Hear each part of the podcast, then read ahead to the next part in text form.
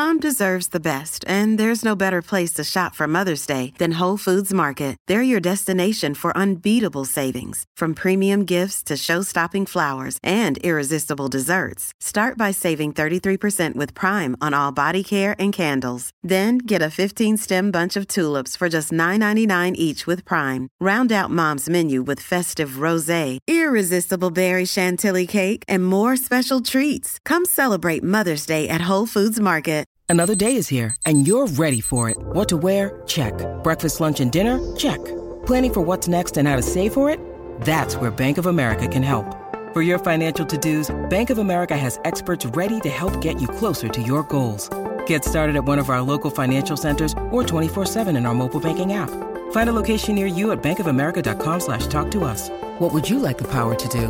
Mobile banking requires downloading the app and is only available for select devices. Message and data rates may apply. Bank of America and a member FDIC. It's a Minimalist Monday edition of Optimal Living Daily, episode 2363 10 Ways to Own Less by Courtney Carver of BeMoreWithLess.com. And I'm Justin Malik.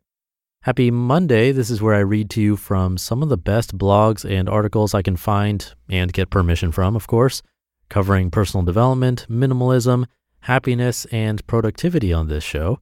But we cover a bunch of other topics in the Optimal Living Daily Podcast Network Definitely check out those shows. If you like this one, you can search for Optimal Living Daily, and all of them should pop right up. And now let's get right to our Minimalist Monday post and start optimizing your life.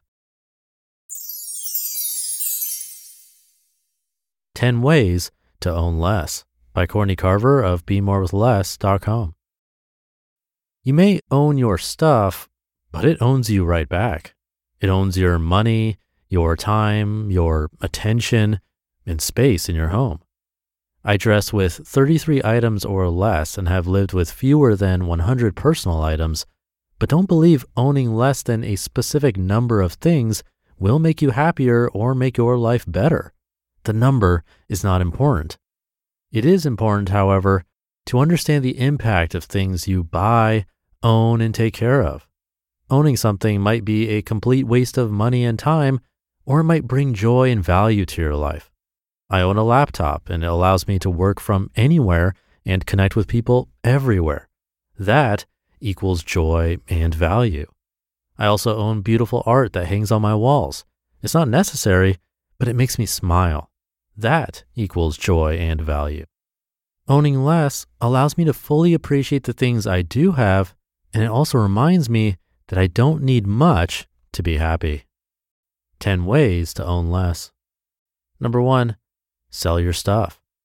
Have a yard sale or list the stuff you don't use or appreciate on eBay or Craigslist.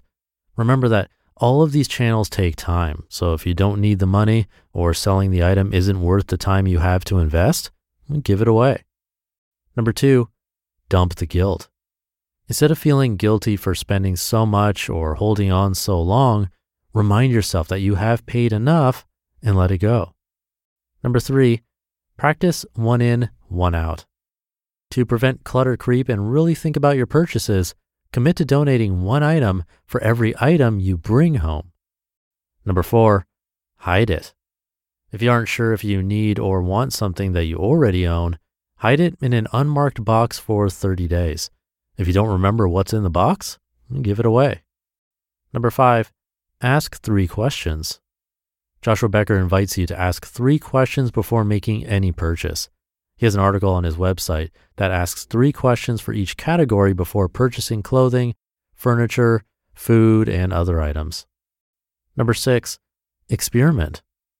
The number isn't important, but challenging yourself to live or dress with a certain number of items gives you important information.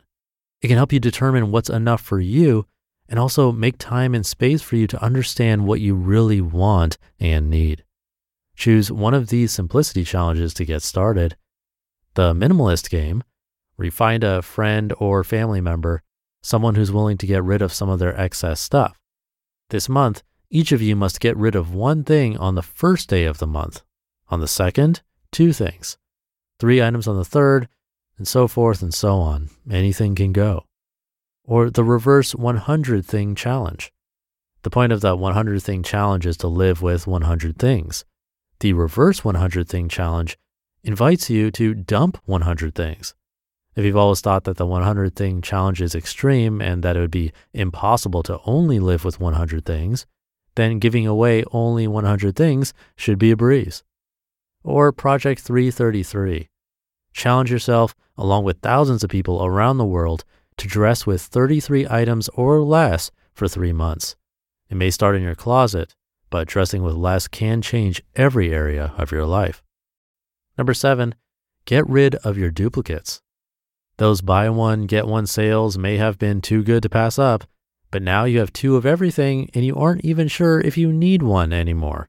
If it's too hard to let them both go, keep one and give the other away. Number eight, don't look for happiness at the mall. Shopping and spending may give you a momentary happiness boost, but it doesn't last long. Instead of looking for happiness out there, find it from the inside out. Number nine, borrow and trade.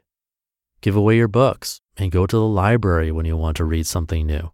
Instead of shopping for new fashion, host a clothing swap. Sell your car and use a car sharing service like Zipcar. Trade your work. Colin Wright offers design services to restaurants or coffee shops in exchange for food and coffee when he travels. And number 10, loosen your grip. Every time I think something has a hold on me, I realize I'm the one with the tight grip. The first step to letting go is loosening the grip. When you think about the money you spent to purchase and protect what you own, what you spend to maintain it, the time you spend cleaning it, worrying about it, or organizing it, and the energy it costs just to have it around, you'll discover that letting go is easier. Own what you want, but always remember it owns you right back. You just listened to the post titled 10 Ways to Own Less by Courtney Carver of BeMoreWithLess.com. Thank you to Courtney. Great tips here of things we can try, of course, not all at once. She mentioned that Joshua Becker has an article with three questions to ask for different categories. So I immediately went to check that article out. It's not the best to share here on this show because it wouldn't make for a great audio experience if I simply read a ton of questions to you. It'd be hard to remember the article and implement it into your daily life. But I do want to give you a little taste of what those questions could look like. So let's go with the category of food because obviously we all buy food very frequently, whereas some of us buy clothing or electronics very rarely. So for the category of food, his three questions are number one, will this food add fuel to my life? Which is sort of a way to ask yourself if it's actually a good, healthy choice. The second question is, are my food decisions contributing to my financial stress? So, a different angle here looking at the cost. And then the third question who am I supporting with this purchase? Also, another different angle where we're looking at if we're supporting our local economy. So, it's an interesting post worth checking out. You can Google three questions to ask before making any purchase and find the full article at becomingminimalist.com. But that should do it for today. Have a great rest of your day and start to your week. And I'll be back tomorrow reading to you where your optimal life awaits.